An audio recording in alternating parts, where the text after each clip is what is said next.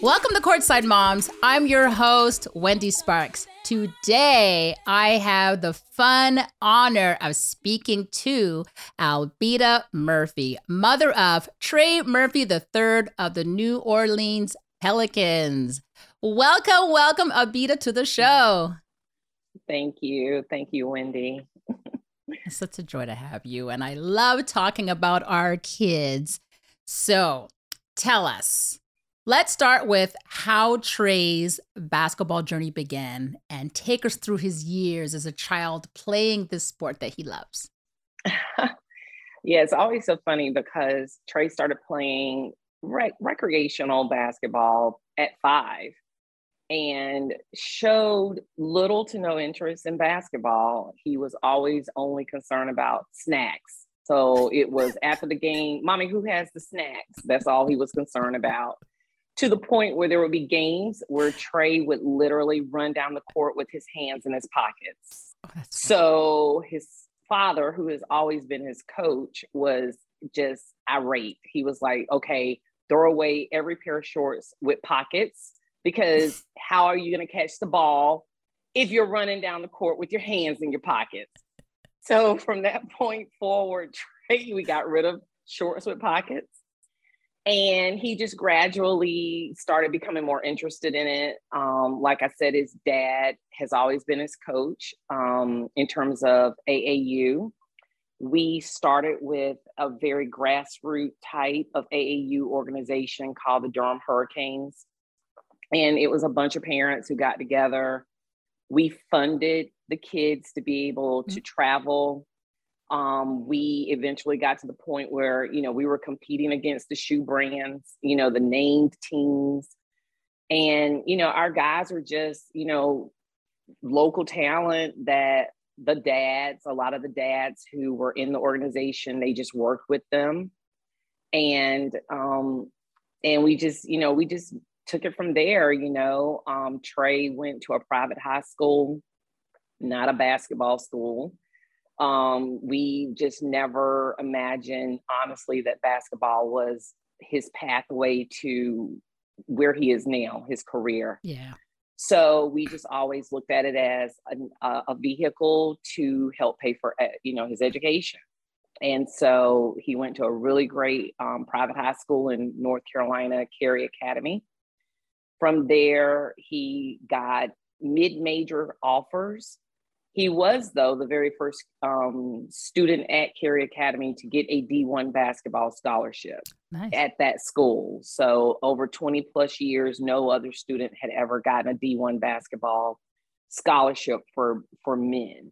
Right. And well, talk about his recruitment, though. Let's, w- since we're there um, Mhm. at the college now, um, talk about his recruitment process and how did you come to choose the schools that you chose? So, I first he went to Rice um, University, and then later on he went to Virginia. So let's let's go back a bit and let's just talk about that recruitment process because I want people to understand what your family did and who the offers came from and how you handled and managed it all.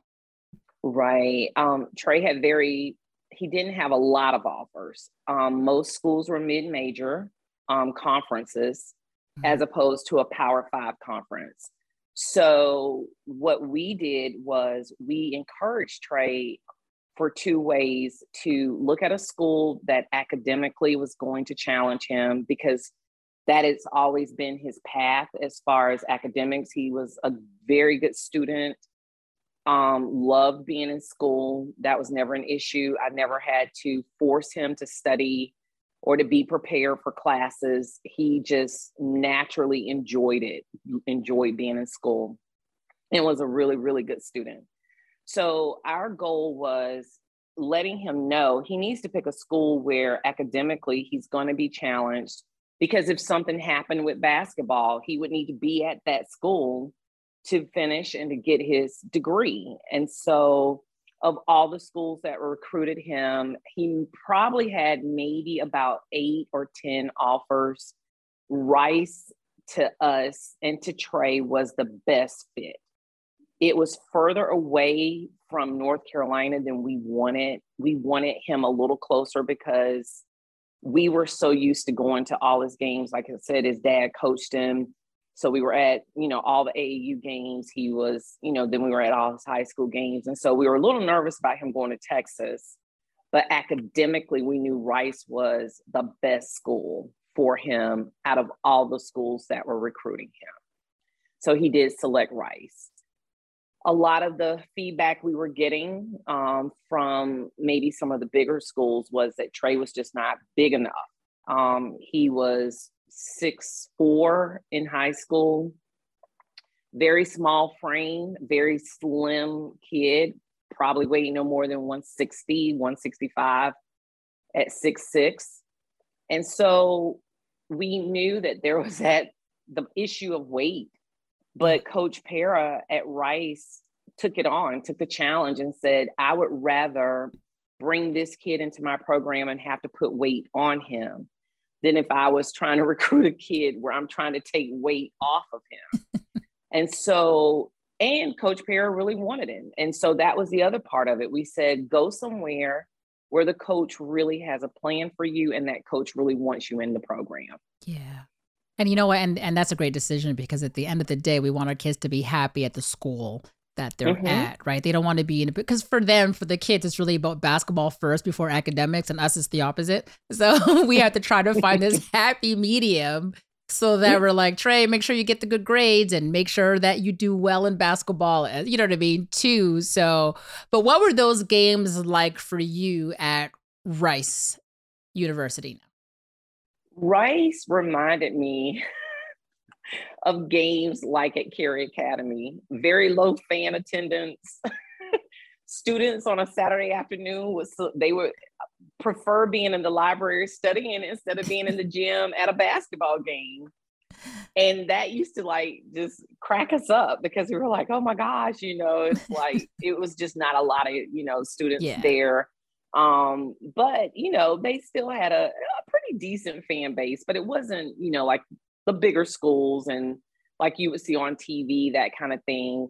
Um, but the moms, um, we would get together, sit in the stands, you know, drink wine, cheer on our boys. And it would just, it was like a big family affair. You know, we would just make so much fun out of being at the games, being loud and cheering and just making the gym a really, you know, happy atmosphere for the guys to cheer them on. So, oh my god, yeah. I wish at UNLV we drank wine in the stands.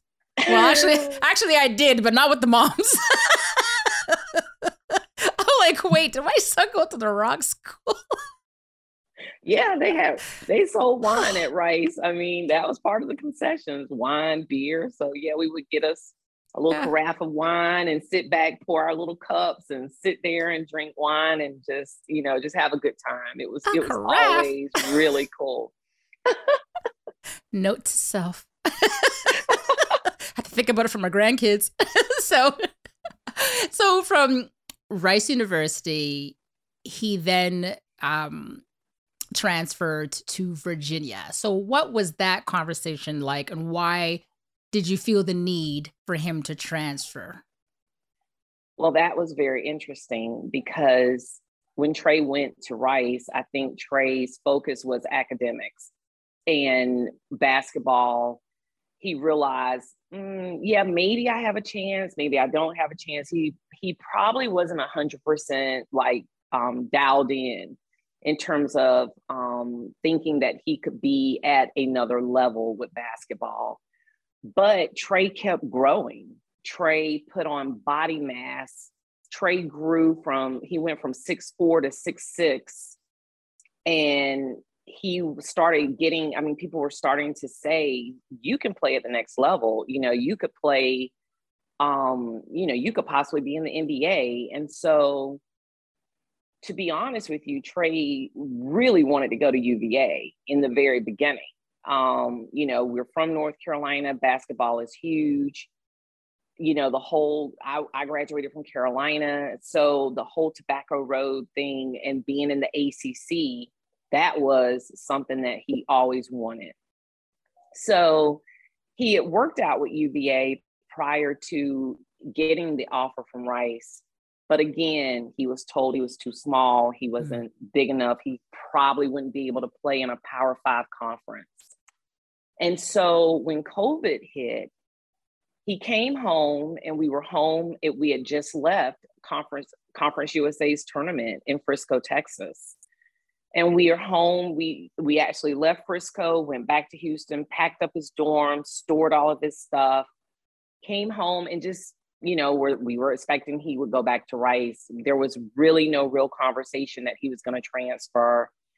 But I think while being at home, he just soul searched, realized that maybe he would take that chance and see if he would be able to play at a Power Five school. And he decided he wanted to transfer. He wanted a different challenge, um, basketball wise, because people were starting to tell him that he he he he could go to that next level. And so he talked to, you know, my his dad about it. He talked to his trainer. This is a, a, a man that has trained Trey since he was like 10 years old.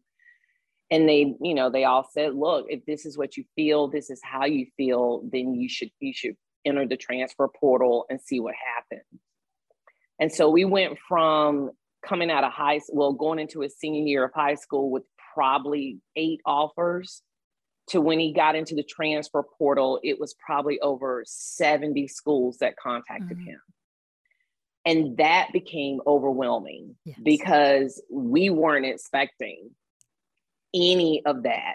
We were just, Trey was just like, we'll see what happens. And literally, that's what we, that's how we approached it. We will see what happened.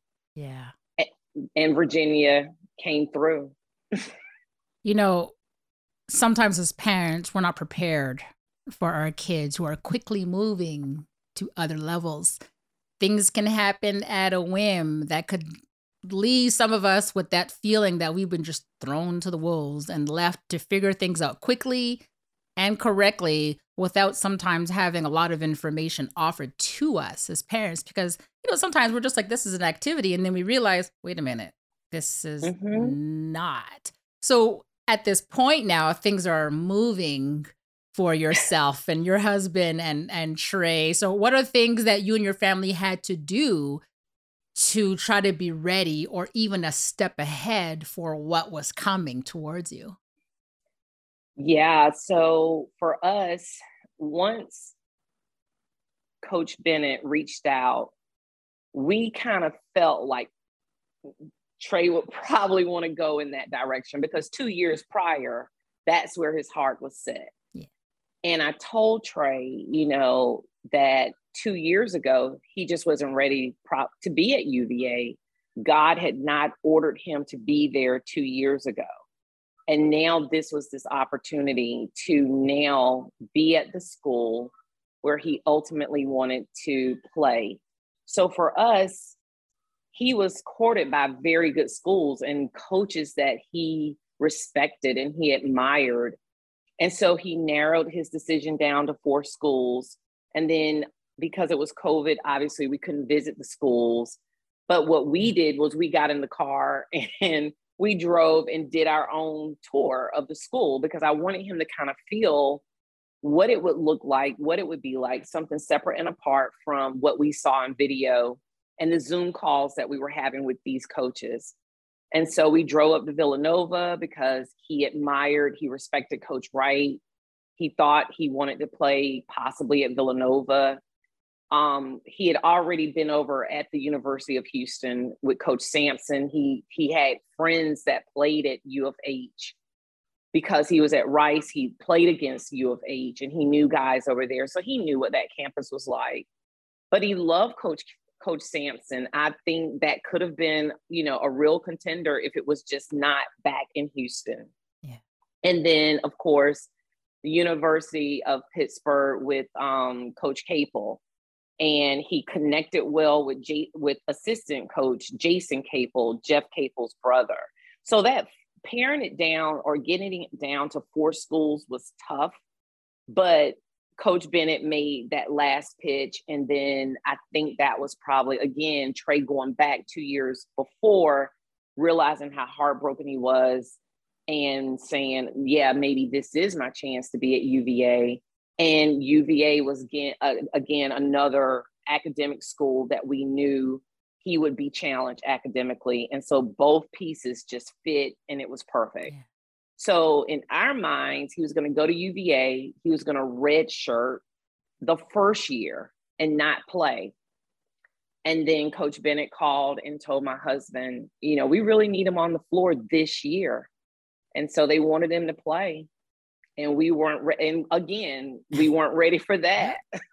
I was prepared to just go to the game, support him and the team, yeah. you know, while he was on the bench, let him sit there, you know, and support him. But we weren't ready for him to actually play. So now that he had this opportunity to play right away, which, like you said, was a little unexpected. what were those games like for you now that he's playing totally different school, different conference, and how did that compare to Rice? Well, because again, it was COVID. Um, John Paul Jones, the as they call it, JPJ, wasn't at capacity. That arena holds 15,000 stu- 15,000 people. But because we were in COVID, they would only let 250 people total. So there would be at least 250 people at all games. It was always as the max that they could have was there. Um, he did get that opportunity once to play um, against Gonzaga in a larger arena. This was um, in December of 2020 was it 2020 20 yeah 2020 2021 yep um but the larger crowds you know we still didn't get that opportunity to really experience it but it was exciting to see him to be able to play in the ACC to be able to see him play with a coach that he loved and respected and just to see his growth. It was it was unbelievable. It was surprising. It was unbelievable. It was experiencing an ACC tournament with my son actually participating. It was the ability to experience the NCAA tournament, you know, with my son actually participating. So it was great. It was really great. So now, after one season, he decided to declare. Yes, mom, I see that reaction. so, talk about that decision and what that meant for your family. Oh my gosh. I, you know, Trey, so he says, Yeah, I want to test and see if I, you know, if I can just enter the pre draft. So that conversation started in March, and he was still in school because it, you know, it kind of started in March. The ACC, I mean, the NCAA, NCAA tournament, they, you know, they were kicked out um, after the mm-hmm. first round, which was heartbreaking because they had a COVID issue. They didn't even get to Indianapolis until the day before they had to play. So UVA has so many factors stacked against them that first round that they kind of knew that more than likely they wouldn't get past that. So Trey, you know, he talks about entering, you know, the pre-draft and I told him I said, "Listen, you can enter the pre-draft, but you will keep your eligibility active. so you're going back to UVA." Yeah. I said, that's just how it is. I mean, you can test it, you can get an idea of what this is going to be like so that you can be prepared for next year. And he, you know, to the very end, I just held on to his eligibility. He, I wouldn't let him sign with an agent. I just made, you know, I made sure he was finishing up his classwork because he was still in school. Yeah. He still had classes. So even though he had workouts I made it clear to the agent and to the company he went with, um, Excel Sports. I told them whatever his workouts are going to be, they need to be around his schedule to finish his classes. That's the only way I'm a 100% on board with this. Because some of the feedback we got in the beginning when they do that whole pre draft inquiry to find out if he's draftable would it be second round? Is it a possibility for, for first round? Trey had no feedback for first round. It was second round or undraftable. Yeah. And so with that in mind, I just felt like, no, you know, that's not a good, those are not good odds for you. So yeah, you're definitely going to keep your eligibility because more than likely you're going to have to go back to UVA. Right. And as he worked out for different teams, his the whole mock draft thing changed and he started climbing and being recognized and his his I guess his um his draft possibility kept Yeah. rising. And so as it got to the point where he was considered 1 through 20, I mean, well within that 1 Yeah. through 20 range, I started feeling a little bit more relieved. And, and because for Trey, after 2 weeks, probably really after 2 days of being in Miami and working out, he was having sidebar conversations with his father saying, I'm not going back to UVA.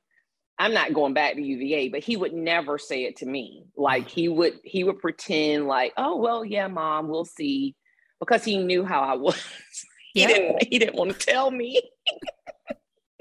But he did all that hard work in the meantime because he knew that he still had to do what he had to do to either, you know what I mean, continue and let let, let his uh, his stock climb or go Mhm. back to UVA. And that wasn't really at probably where his brain was at. So he was like, I got to do something to convince mom. So you know what? That actually was better than probably all the tough training that he was getting physically because he was like, I'm not doing this. I'm not. I'm not. I got to make mama happy. So good for him.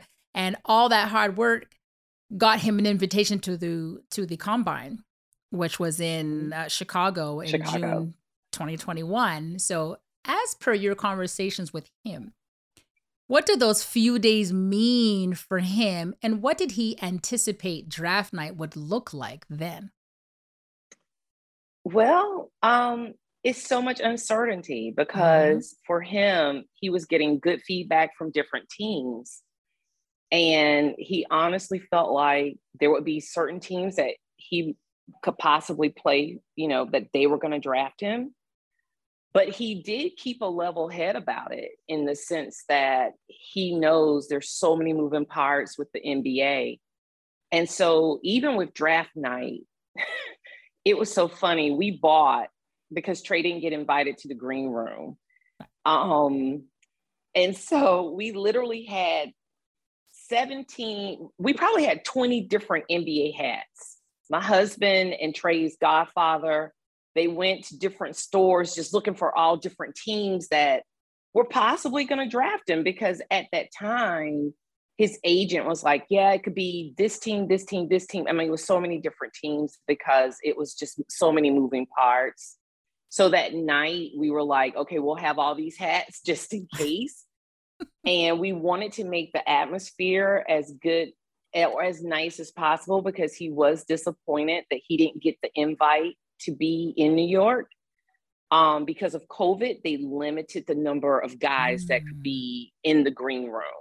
Right. And so for us, we were like, we will have um, a draft party for you, friends and family, people who really want to see you and be a part of that night.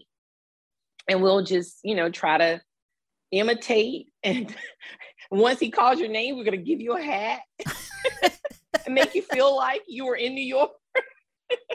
That's Let you put your hat- amazing. Yeah. Let you put your hat on. Yep. Yep. Keep the receipts for the other ones too.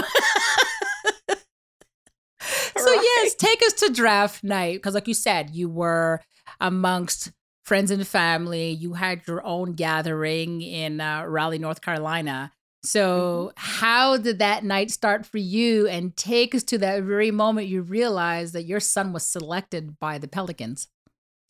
You know, Wendy, I'm going to tell you that whole day was a fog Yeah. because we knew like for instance with the draft party we had to have a limited number of people again Yeah. because of covid but we had people who were calling they wanted to come and we had already maxed our guest list and so i was like okay listen if you know if we get there and we realize that you know everybody you know, didn't show up, you know, I can give you a call or a text, but that's about the best I can do because the venue where we were, they were keeping account and they wanted to make sure that we didn't have more people in there because of COVID restrictions.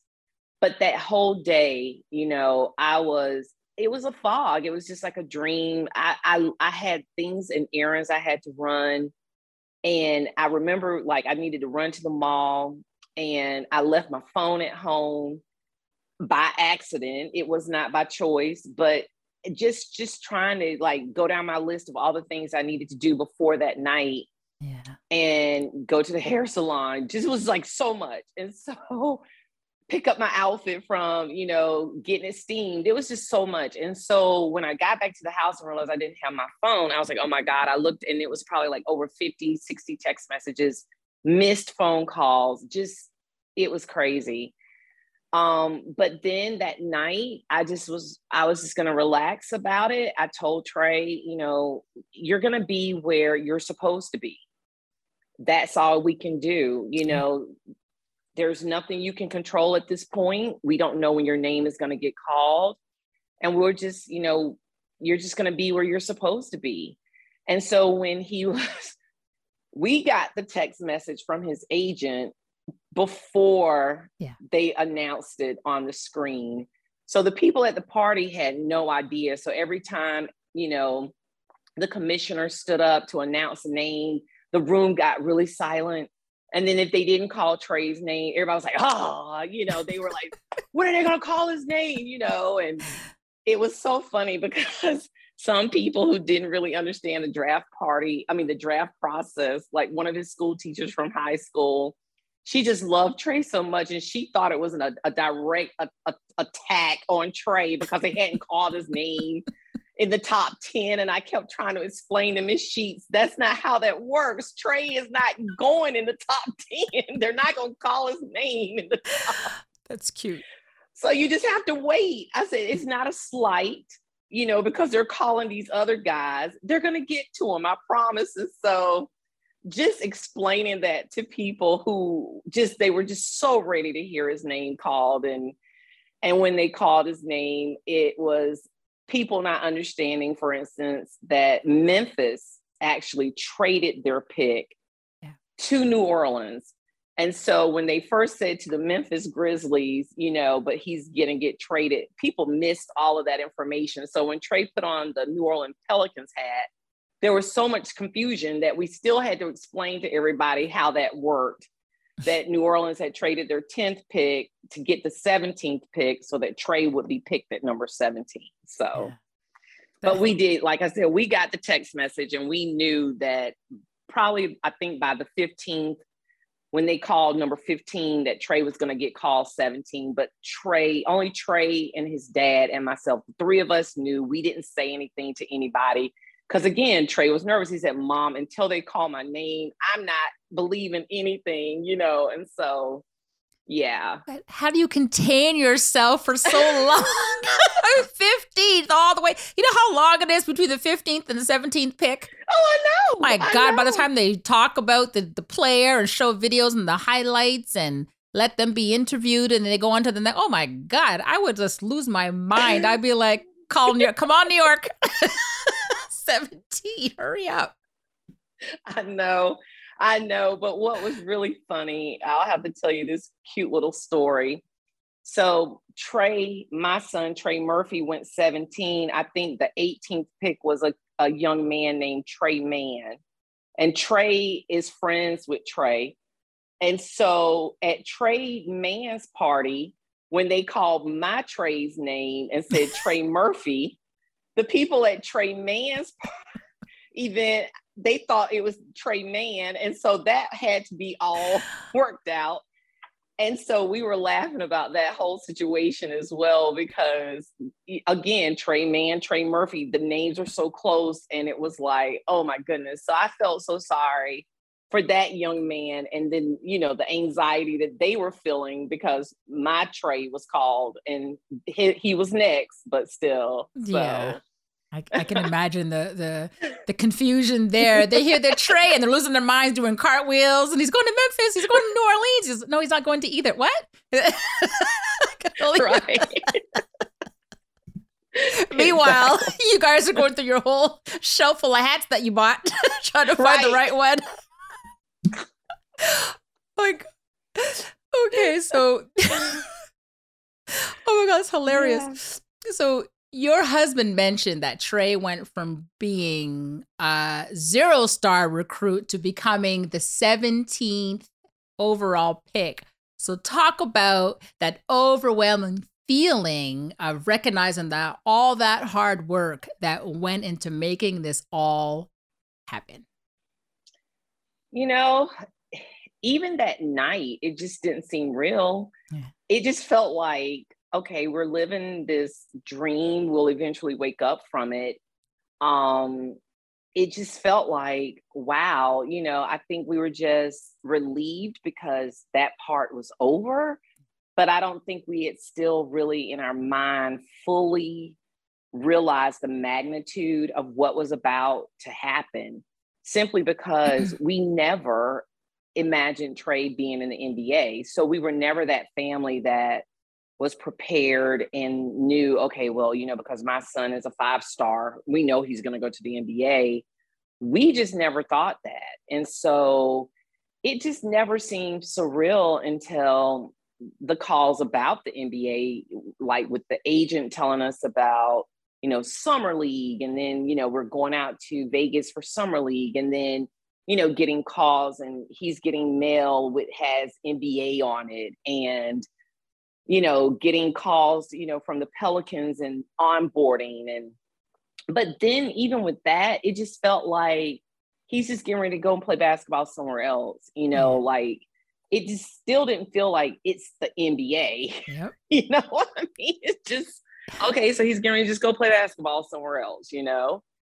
Um, so yeah, and I even think even sometimes to this moment, not until Trey reminds me, like when we try to buy him something, or if I get on him about purchasing something, and he'll say to me, um, like we with Christmas, uh, we were asking him what did he want for Christmas, and he looked at us. He was like, "What do I want for Christmas from you two? You know, like there's nothing the two of you need to buy me for Christmas."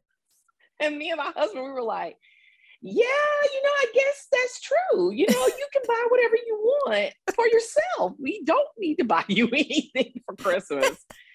but yeah, it's just like, and then I think for me, it was when I talked to his financial advisor and when we looked at, you know, Trey's budget and his um expenses and and then I'm thinking about, wow, you know, this kid is making a whole lot more money than I'm making, you know. Me working a whole year, you know, and it's just like, wow. But still making him live a frugal life. Yeah. Um, he gets upset about that. Like, for instance, Trey hasn't purchased a car he has the same car that his dad and I got for him in college. Um, that's what he's driving now. And we've explained to him that, yeah, this feels great. And, you know, you're a rookie and this lifestyle of yours is different, but we're just not going to let you jump in Yeah. and just start spending money that, you know, again, with so many moving parts with the NBA, you just have to be smart at this point hopefully get to contract number two and then maybe you can buy a, a- another car but right now this is Yeah. contract number one car this is the car that got you to contract number one, so you'll keep riding it until. Thank you.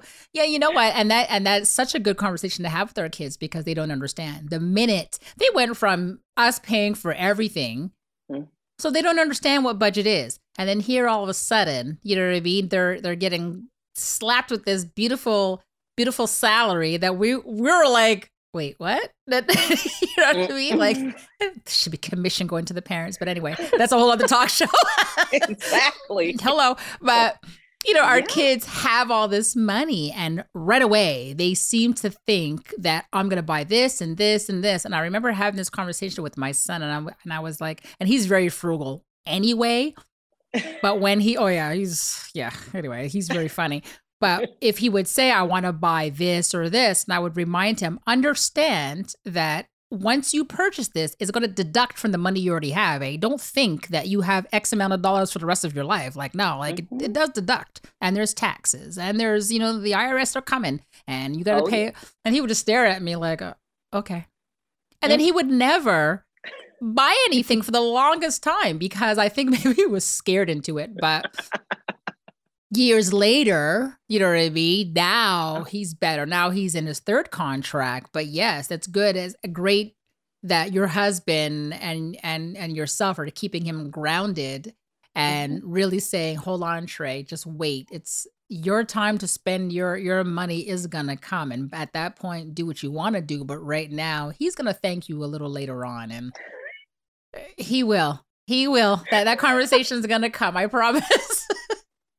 I'm gonna hold you to that, Wendy, that he's gonna thank us because right now he thinks we are the worst. He's Oh, yeah. like, I talked to my financial, I talked to Drew yesterday, and he said, I'm I'm doing good with savings. I'm almost at 40%, mom. I said, mm-mm, no, I'm sorry. That's just Yeah. you're not spending any more money. That's just that's just Yeah. how it is. Yeah, you're doing Yeah. good because we're preventing you from spending it. Hello, like yeah i said why do you think you're all you're 40% saving of your salary because we're not letting you run out here and just mm-hmm. get crazy and spend money for stuff that you know really and truly right now you don't need because the reality is when you look at his schedule you're driving to the practice facility you're driving to the smoothie king center and then you're back at the apartment why do you need a luxury car for that you just need a regular Yeah. car for that it's I mean, you're not doing anything.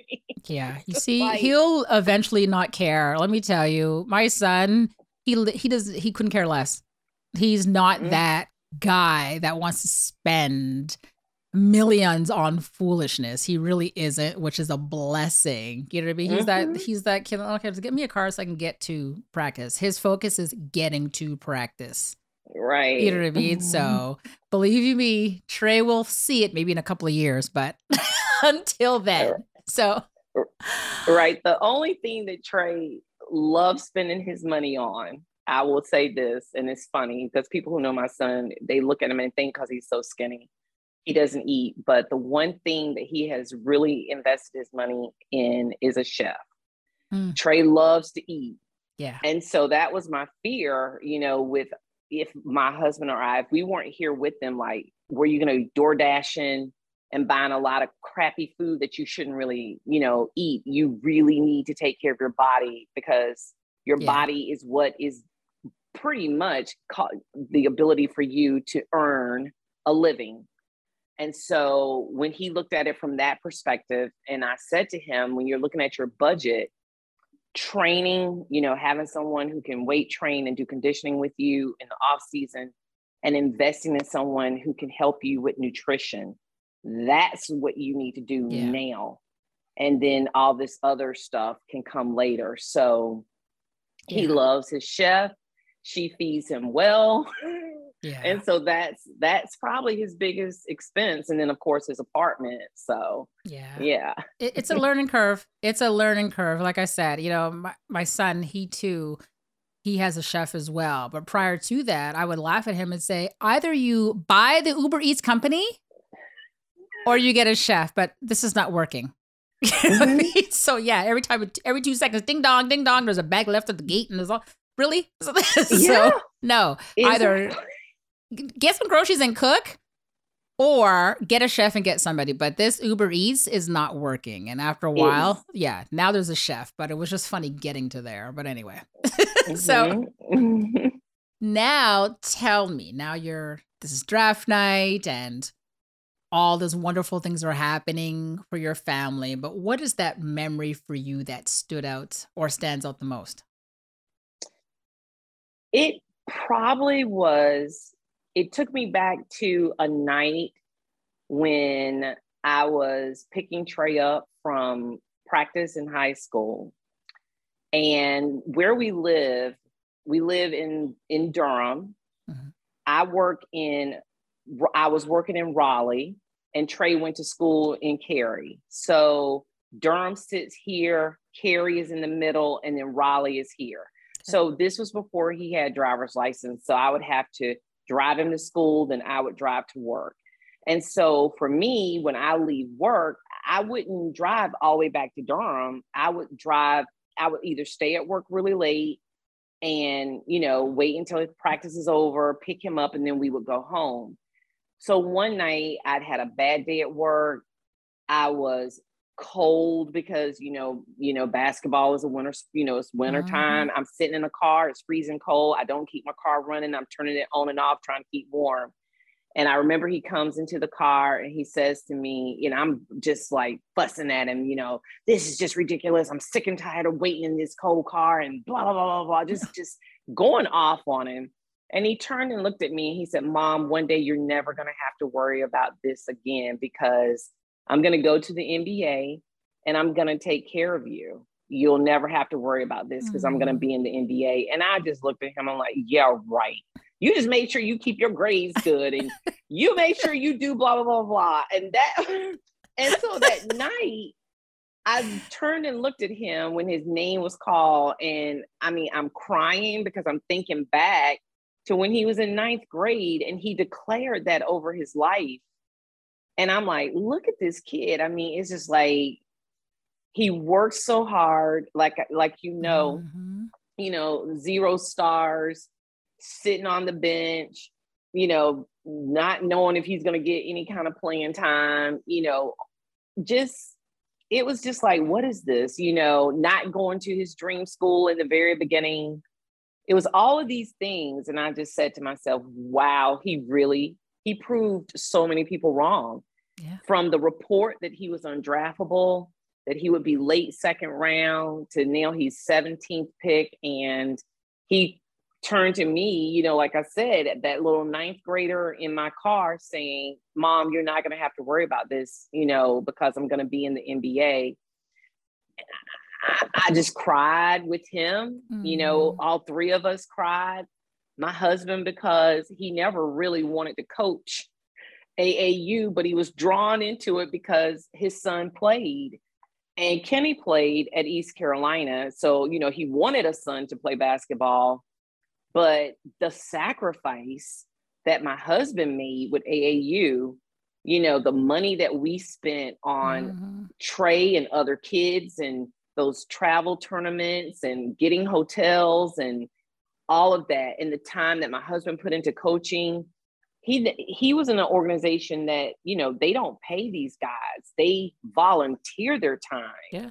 to coach these guys and to go to these tournaments and so for me i just felt so overwhelmed and grateful um that all of that hard work you know just from trey and just all of us putting you know our the efforts that the sacrifices that we made Yeah. But it's that it was real Right. And it's beautiful that he said that to you then because that ninth grader recognized what you were doing for him and he was Mhm. showing his appreciation. You know what I mean? Saying, Mom, I Mhm. get you. I feel you. And thank you. Pretty much that's Mhm. what I'm getting out of that conversation and what he was Mhm. saying. He was like, thanking you then for what's happening now. So remind him of that story when he wants to spend his money. So, so the time had finally come for you to witness your son make his NBA debut via Summer League and followed by the regular season. So, how do you, as mom, prepare for that moment? there is like so much anxiety um mainly because now more people are knowing who he is Yeah. so at rice you know those the fans there they just love him regardless you know whether he makes a shot don't make a shot. It's just like it's trey they love him and it's just a different atmosphere. At uva it was a little bit of the same i mean a, a bigger fan base obviously. Yeah. but again, my when Trey got to UVA, he was still in a situation where the guys that were more seasoned who had been there, he was joining those guys and they were known kind of like he became part of what was the big three. It was Sam Hauser, Jay Huff, and Trey Murphy. But it was always Sam Hauser and Jay Huff and Trey Murphy. So it was kind of like he was still finding his way, but it wasn't as if a lot of people still knew who he was. Yeah. And so then it's the NBA, a bigger platform, more people are knowing who he is, and the nerves and my anxiety is just at an all-time high because now I'm seeing him enter his first game against Philadelphia with Joel Embiid, who is like super huge. My son still has a college body. He is still not the size of these huge men who he's about to go up on the court that he's watched play Mhm. on TV, that he has looked at their games and and all of that. And I'm sitting there like, oh my God, what is this gonna be like? Because they don't care that he's a rookie. They don't care that Nope. this is his first year. They're gonna pound his head. And oh Yep. my God, it's just gonna be like, what am I gonna do? Because he's still, he's still my baby. He is still my my my little boy. And so that was very nerve-wracking because yeah, it, it was it was different. It was, like I said, a lot of anxiety, but yet um, a very proud moment. Yeah. You know, watching him um, take the court. I think for me, also a proud moment was when we um, had uh, the families were able to tour the Smoothie King Center prior to the home game and seeing the pictures of him, you know, in the arena, a big banner with, you know, him with the team and seeing him up there, you know, with Brandon Ingram and Zion Williamson. And, you know, again, these are names that we watched on TV and he's now their teammate. And it's just, yeah, that was just, it was wild. It really was. Wow. Yeah. So now a rookie in the NBA, or as a rookie in the NBA, you know, now he is expected to be ready to play more than double of the games that he was used to. He now is playing, like you said, amongst vets who are quicker, bigger, more experienced. Now he's dealing with new coaching staff, different fan base, and a whole bunch of other things. Plus, he spent time in the G League as well. So, can you tell us what his work ethic was like and how he was able to manage all of that now? Because this is a different level of basketball now. So, now this is Trey the adult. Now, this is something that he has to do on his own, not necessarily with mom and dad, right? So, mm-hmm. how was he able to manage all of that? What is very interesting um, about Trey is I think more when people really get to know who he is, um, he's always had to work hard. So Trey was always that kid on a Saturday morning. He's up, he's in the gym. You know, my husband never had to drag him out the bed to say, We're going to go work out. Mm. Trey wanted to go work out. Trey understood um, that he was not the most talented, that he was smaller, that there were, you know, there were things that he had to work on that, you know, as my husband says, you know, God didn't just tap you on the shoulder, you know, and make you that gifted athlete. This is something you've got to work on. You know, you don't have the luxury of being able to get out of bed and maybe roll to the gym and just be great. You know, you've got to work. So for Trey going to the gym and working out and and doing that, he's fine with that. You know, he does not he doesn't shy away from it. He, you know, and that's his work ethic now. You know, he he gets up and you know, he makes sure, you know, he's at every workout, every practice. He does not lay off um he tries to do extra stuff he you know he's always looking at, at games and and looking at film and trying to you know figure out what it is that he's got to get you know that he's got to do in order to have a career in the NBA because that's what he wants. You know he wants a career. He doesn't want to make this or have people believe like this was some fluke that he was drafted 17 and you know he's there in the NBA so he looks at these guys and realize he's not as big or that he's got to get stronger or that you know he's got to put on more muscle he understands that. Yeah. And so he works hard. He really does. and and that's a great worth ethic for him to keep up and even the players who have been there before him all the vets they pretty much do that as well they're Mhm. you know what i mean they're in the gym every single day people don't understand all the time that pressure on their bodies and it doesn't necessarily mean that it stops when it's during the off season they're still in the gym every single day and they're like you said they're watching film and they're doing all these things to maintain and stay in the nba right so Mhm. what he's doing now isn't just because he's a rookie. That's something that he'll probably do throughout his career. Absolutely. And Yeah. it's his understanding that it's a job. You know, this is your job. And just like there are things that you see your dad and I prepare for as it relates to our job, you know, um, you know, seminars, education, things that we have to do to maintain licenses that we have. Trey understands, you know, we're constantly working to be good at what we do in our profession. Yeah. So he now he gets it like, yeah, you got to get up every day, days that you may not feel like it, but this is your job. Yeah. And so, yeah, this is how this, welcome to the real world, son. Yeah. Yeah. Yeah. Speaking of that, a lot of preparation goes into playing in the NBA for for the first time, but it's not only the players' lives that change, but their families as well. So, can you share a few adjustments that your family had to make to accommodate this new chapter in Trey's life? Well, the biggest challenge, or at least the biggest thing for us, was that we didn't want him to be in New Orleans alone. Yeah. You know, some guys are fortunate enough maybe to have a sibling that can come and stay with them, or, you know, a good friend, or I don't know, some and then and then I guess the bad part is some have an entourage, which may not be the good thing. Um, but for Trey, you know, he doesn't have an entourage. He is an only child. And fortunately for me, I work remote.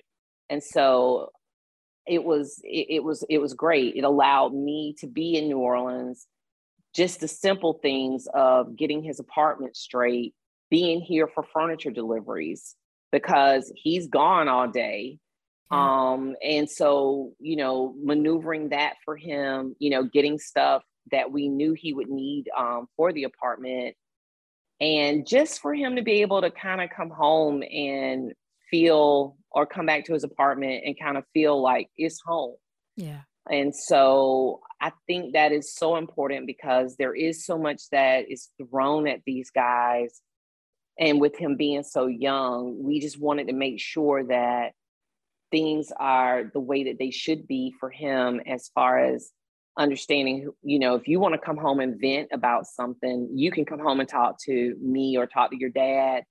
Know that it's in a safe space, you know, Yeah. kind of talk through some of the things that you're feeling because that's another thing. I mean, I think you get so many of the horror, horror stories of you don't know who to trust and you got to be careful and you know you can't say this or you can't do that. And so I think it allows him that opportunity to come home and you know mom is here or his you know both me and his dad we're here. He has his space. We don't crowd him. We give him his room to do and to be as independent as he needs to be. But then also there's that comfort level of knowing that there's that familiarity of his parents still being in his life and being there to support him. A million percent. So raising professional athletes come with so many elements. As an NBA mom, what is something that you would like advice on? Wow. Um handling the ups and the downs. Um I think for us it has been tough for him because there are times he doesn't understand, you know, like okay, well, why you're not playing, you know, why you're not playing. Yeah. Um he's had several DNPs and um you know, just that whole mental challenge of as a parent when you see your child struggling through something you know taking that step back and trying not to be so emotional about it because i think like when i become emotional about it he tries to then make me feel better when I need to be the one that's trying to make him feel better about what's Yeah. going on because I never want him to think at any given time that we're disappointed, you know, or that he looks up in the stand and he knows he's not going to get in the game, that he feels like,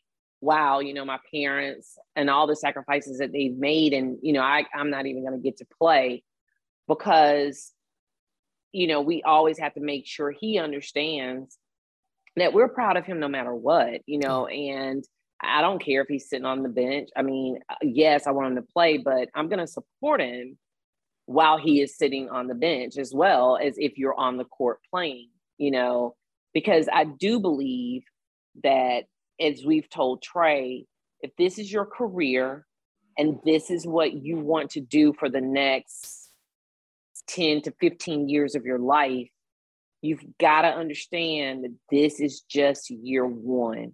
Yeah. And you've got to approach it in that, like that, you know. And I think when you, like with him, he sees other rookies being successful and things are happening for them a certain way.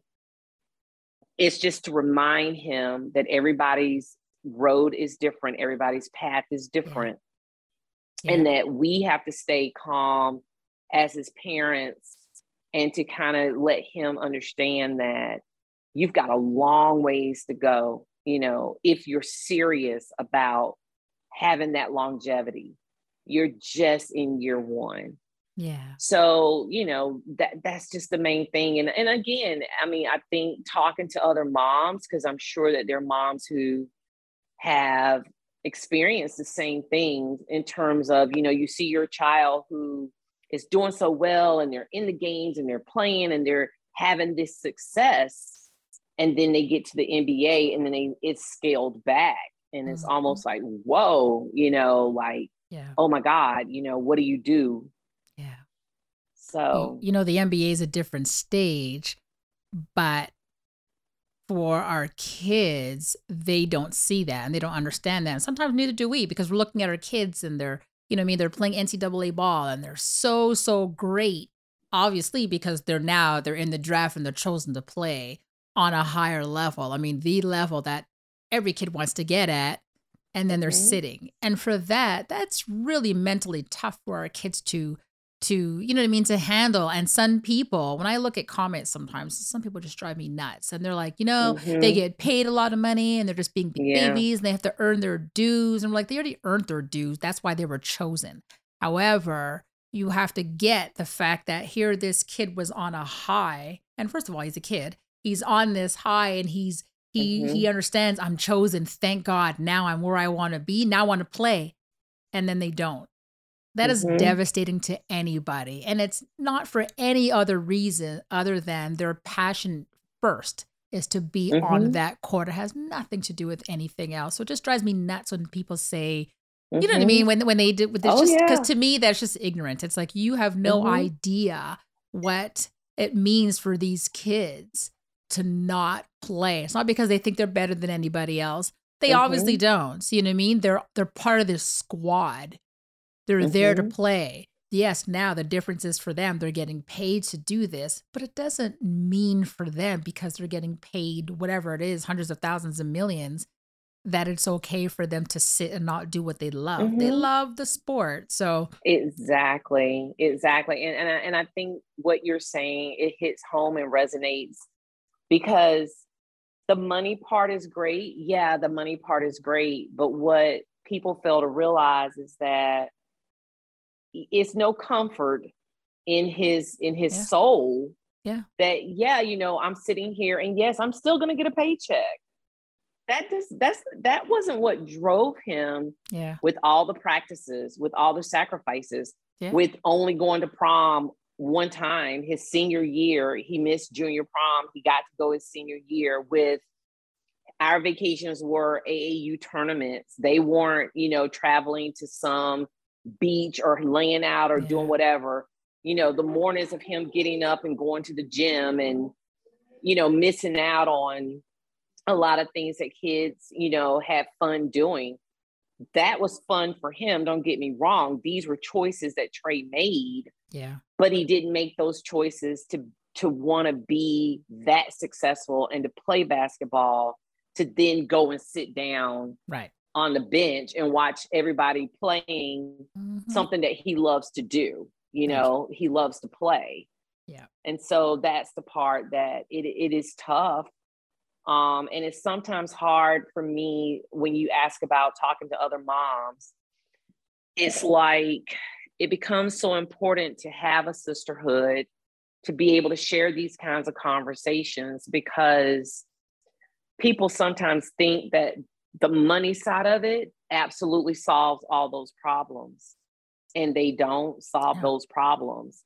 They don't solve the mean spirited people who get on social media and and might call your child a bum. Yep. or that he shouldn't have been drafted or that he shouldn't have done this or that you know none of that solves those kinds of problems. And but then if you don't have somebody who's also living that or experiencing what you're experiencing if you're talking to some other people they might be like what is she griping about? You know like what are you serious right now?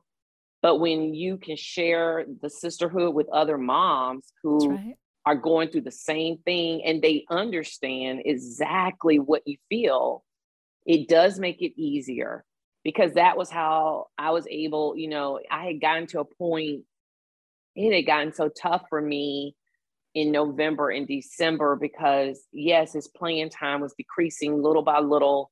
Then it was the DNPs. Then it was, you know, go to the G League and play some games and my anxiety was at an all-time high it was days i was just like when he would leave the apartment i was just crying and i couldn't even control like or even be able to identify and say why am i sad? And why am i crying?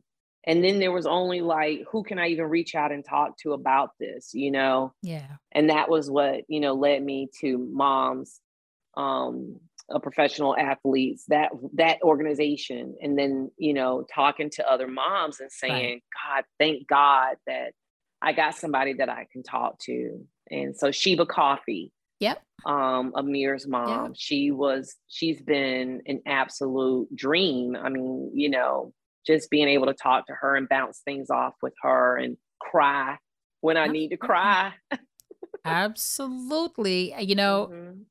a lot of the moms, we talk a lot. And sometimes that's just what it is. And we just sit there and we just just pour our hearts out because we understand, we get it. And we need to be around like-minded people. And when I say that, I'm talking about people that are in the same situation as we are. I mean, I mm-hmm. have lots of friends. However, their kids aren't playing in the NBA. So sometimes I'll say something and they'll look at me like, what? Oh, that doesn't make any sense. And I'm thinking, okay, it doesn't make sense to you. Mhm. So never mind. I'm going to run this by somebody else just because at the end of the day, I need clarification for me. I need my mind to be put at ease. You know what I mean? I'd rather someone, I'd Mhm. rather call you, another NBA mom, and say, okay, Albita, tell me what you think of my situation. You might turn around and say, when do you run? Cool. That's all I want to know. Thanks. Bye. And I'm good. You know what I mean? Just because that's, and you know what? And this is what Courtside Moms is about. I wanted to create an outlet Mhm. for for us because I saw well I I was internalizing what I was going through and I was like wow there's got to be other people that are going through this like me. I mean I had you know my son he was playing he was fantastic a kid who didn't even like basketball he was playing yeah hated basketball. You know what I mean? And this kid was he he went from not liking it to playing AAU discovering oh I'm really good at this to playing in you know at UNLV and being the number one the one of the number one players or the number one player to going undrafted to ending up in um getting waived after he tried out for teams and you know what I mean? Going to the to the D League at the time and then overseas Turkey Greece and coming back. His journey is like oh my god. So you Mhm. want to talk about tears? I feel you because it was tears like oh my god what do you do as a parent for our kids we just want we just want our kids to be okay when my son will call me from turkey I would hang up and oh my god. And he was sometimes he Mm. was fine, but I could tell he was lonely. Right. It's not like I could have just, okay, I'm going to be on the next flight. I'll be right there in Turkey. No. So I just didn't have that luxury where some parents were able to pick up and go. You know what I mean? I Mhm, work remote mhm. now. This is what I do. But before that, I didn't. So I had to get to work. I had to live life. Meanwhile, my baby was on the other side. I had another baby with me. You know what I mean? So Right. it wasn't that easy. So for me, Courtside Moms is really that place, that platform for us to come together and tell each other our stories and always be there. So Mhm. for that, I thank you for sharing your story with us and and and letting people know who you are and who Trey is and and what you guys had had done to get to where you are now. So before I conclude and get to the fun facts, okay. tell me what is it like being the courtside mom of Trey Murphy the third? um, you know, it's been the people in New Orleans are amazing. Um, nice, you know, just so nice. Um, when I see Pels fans who come into the arena and they have his jersey on, Hmm. it just warms my heart. You know, I even go up to him and tell him, you know, thank you for supporting Trey. Um, it just makes me feel so good, you know, um, knowing that he he's living out the beginning of his dream and the beginning of his career and being there supporting him and people coming up with just coming up to give me you know support and to say like when they they see him sitting and you know they want to see him play and they're like we want him on the court. We want to see him play. And you know and and and so knowing that they love him you know and i think that they're more pelican fans who love him and those that don't so i love that you know i love the fan base and the support and the fact that they do if they see me at a game and recognize me and know who I am, you know, that they're willing to, you know, come up and speak and tell me how much, you know, that they're happy that Trey is a Pelican. Yeah. So, Aw, Mhm. that's amazing. so now let's learn a couple of fun facts about Trey. So, what is his go to dish that you make that he must always have? now, Wendy, see, now there you go. I'm gonna have to let you know and be honest, especially if my husband hears this. My husband is the cook in our family. So Awesome. for me, I've always been the breakfast person. So if I had to say Trey's go to that his mom cooks for him, I cook him um, grits, pancakes, bacon. So it's that, you know, that that type of good, solid breakfast. He Mhm. was never a cereal kid. I could not be that mom to say, go fix a bowl of cereal. Trey always wants a hot breakfast in the morning. So I'm the breakfast person, but his dad is by far the one that cooks all our meals and and he has go-to dishes for his dad that his dad prepares. His mom is not much of a cook. I'm sorry. I love that. Trey comes home after a game, 10 p.m. is like, Ma, you ready to cook some? Oh, grits? Listen, whatever works, man. Rush it in ya and eat it. So, so other than a basketball, what is one childhood item he just didn't want to live without? Oh my, now that's hard. Other than a basketball, um, when he got a little bit older, it was probably his Xbox. Yeah. It was probably the Xbox. Um, we didn't let him get into gaming until, gosh, I mean, he was hanging out with friends and using their gaming system, but we didn't have one. We didn't get him one, and I think it was probably by the time. I think my yeah, I think his dad got him an Xbox when he was probably 13 or 14 years old. So he was a little older than most kids. That so never goes probably away. it's Xbox. that doesn't go away. My son to this day still, still, he's such a big gamer, and I always laugh because when I'm in Toronto and they're packing to go, hmm they're packing to play away, I always say to him, you know, it's a good thing that the team got your uniform and your shoes and stuff because, man, the only thing he cares about is that Xbox. Like, mm. that's the only thing that would, would be on his mind. Oh, his yeah. gaming system and his vitamins. That's it. That's yeah, it. and so yeah, now he and now he's PlayStation Five, I think it is, or whatever that thing is.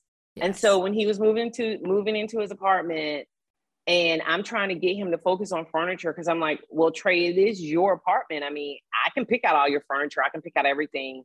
He says to me, Mom, all I want is a sleep number bed and a TV for my PlayStation. Mhm. That's all he wanted. He didn't Yep. care about a couch, a table, uh, anything. It was just like a PlayStation, a TV, and a bed. That's Yep. all he cared about.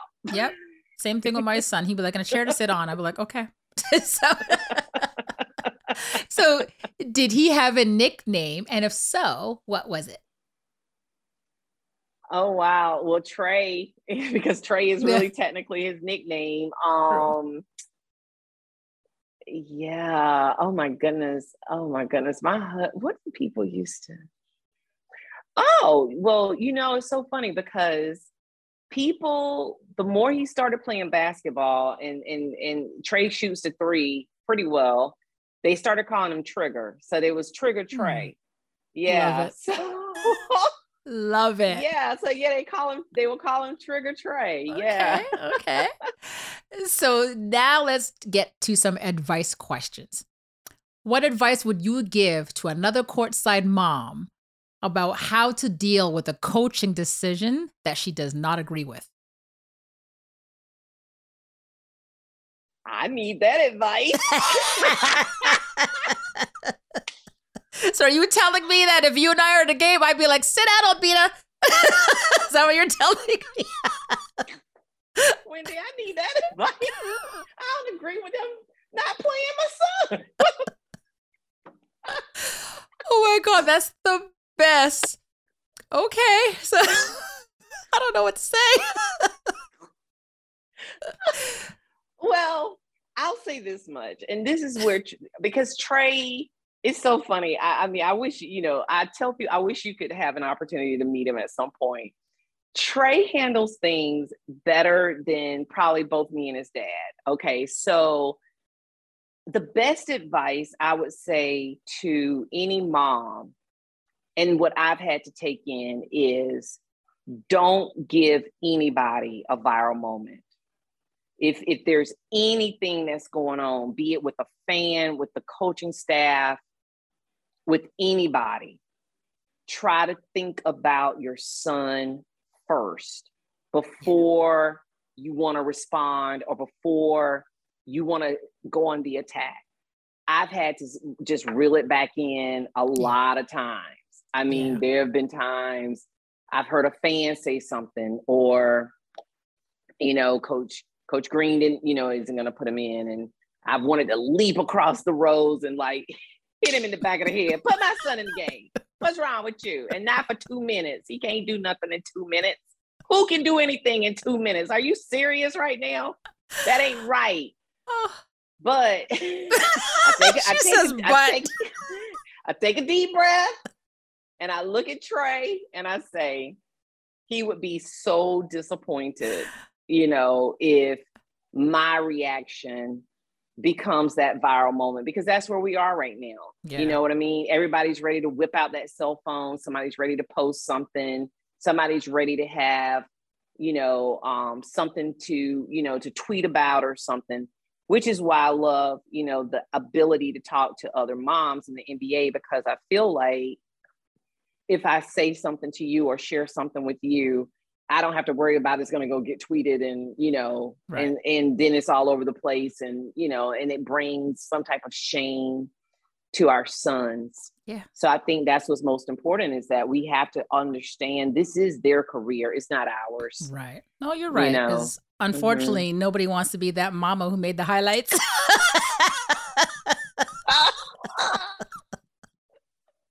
oh my god, you imagine? So I'm assuming you'd give the same advice to him. I can't. I would. I certainly would. I just say take a deep breath, count to 10, and just don't have any viral moments. Yeah. So, what advice would you give to Trey about how to deal with a tough teammate? You know, that's an interesting situation because I'm going to say honestly, Trey manages personalities and people very well. Their teammates that he's had, and I'm not gonna say, you know, currently, um, mm but there have been teammates that he's had that I've gotten a, a bad vibe about. Yeah. You know, he doesn't pass you the ball, and I just don't think he likes you, and he's a hater, and he's a blah, blah, blah. You know, that's me in the car, mad. Stop passing him the ball. He won't pass you the ball. And Trey never, Wendy, I promise you, I'm not trying to hype him up because he's my son, but Trey has never, ever had something negative to say about a teammate. Yeah. I think Trey always, if it is someone, he'll figure it out. He'll figure out how to make that person like him. Probably some of the players that probably, you know, you would think he, you know, that may not get along with other other people, yeah, Trey will find a way to to break that wall down and right. to ingratiate himself and to being a good teammate to somebody who may not be a good teammate to him until right. that relationship gets better. Yeah. But he is definitely a people type of person. Um, because that was one thing the NBA even had to say, um, or at least some of the people, you know, how they do the interviews and they're looking when they start trying to, you know, find out all the dirt about your child in the whole pre-draft, mm-hmm. you know, talking to old coaches and old teammates and all this. And I'll never forget, you know, even his agent said that they were just so surprised that even the program where he left Rice, oftentimes they think that's where they're going to get the dirt. Like, oh, this kid transferred, let's get the dirt. Yeah. That there was no dirt you know, that old teammates talked very favorable and how Trey's a good teammate, coaches, he's he's coachable, he's a good kid, and I had no problems with him. Um, Coach Pera even said if he wanted to come back to Rice, we'd take him back. I mean, so for me, it would be so shocking if I was to meet somebody who said, you know, they just didn't like him because he was just a bad teammate or something to that effect, yeah. I would be surprised. Okay. Mm-hmm. And my last question to you is if you could give only one piece of advice to another courtside mom, what would that be? Um,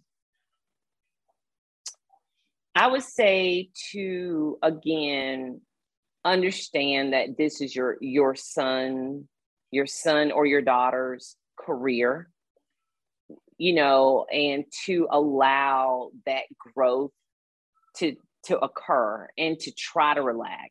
You know, that's that one piece, you know, to try and relax. And these are things again that I'm learning for myself.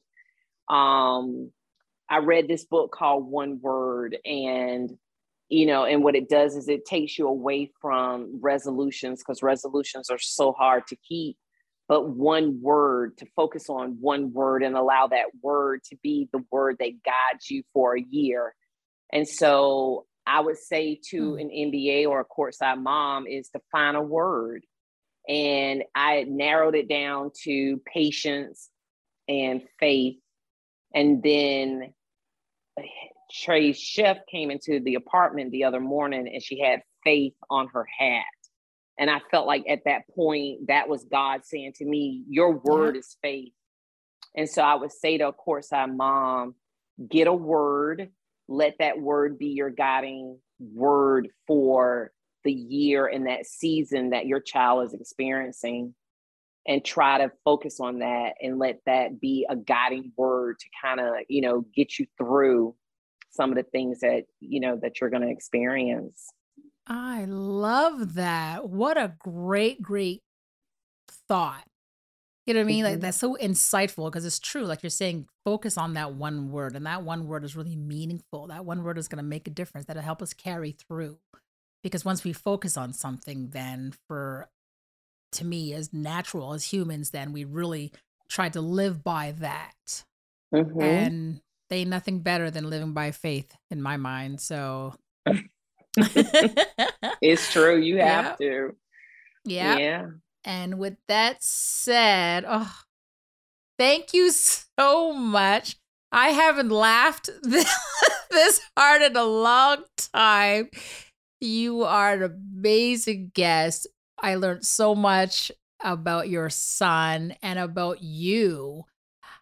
Moms, we are fantastic. We we have so much to give so much to offer. We've offered so much, and sometimes we don't realize that. And I love having these conversations because sometimes it's just pulling from a mother.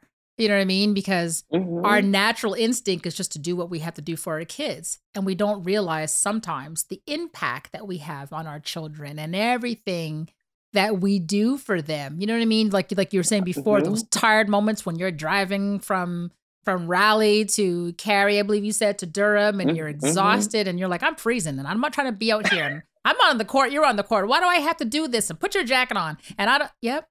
But Mhm. years later, now you're sitting in your son's apartment and Yeah. and realizing that your hard work had paid off a couple of years Mhm. later. So that conversation in that car now is where you're at today. So congratulations and thank you for being so awesome and for coming on Courtside Moms. And Well, thank you, Wendy. I appreciate you. I definitely do. I think this is an amazing platform, and I do wish you a ton of success with it. And that more moms, you know, will reach out and talk with you and share their stories because I just think hearing from other moms and and having this bond is something that is just is so important, you know, for our mental health. Yeah. Oh my goodness. Yes. very Mhm. special indeed.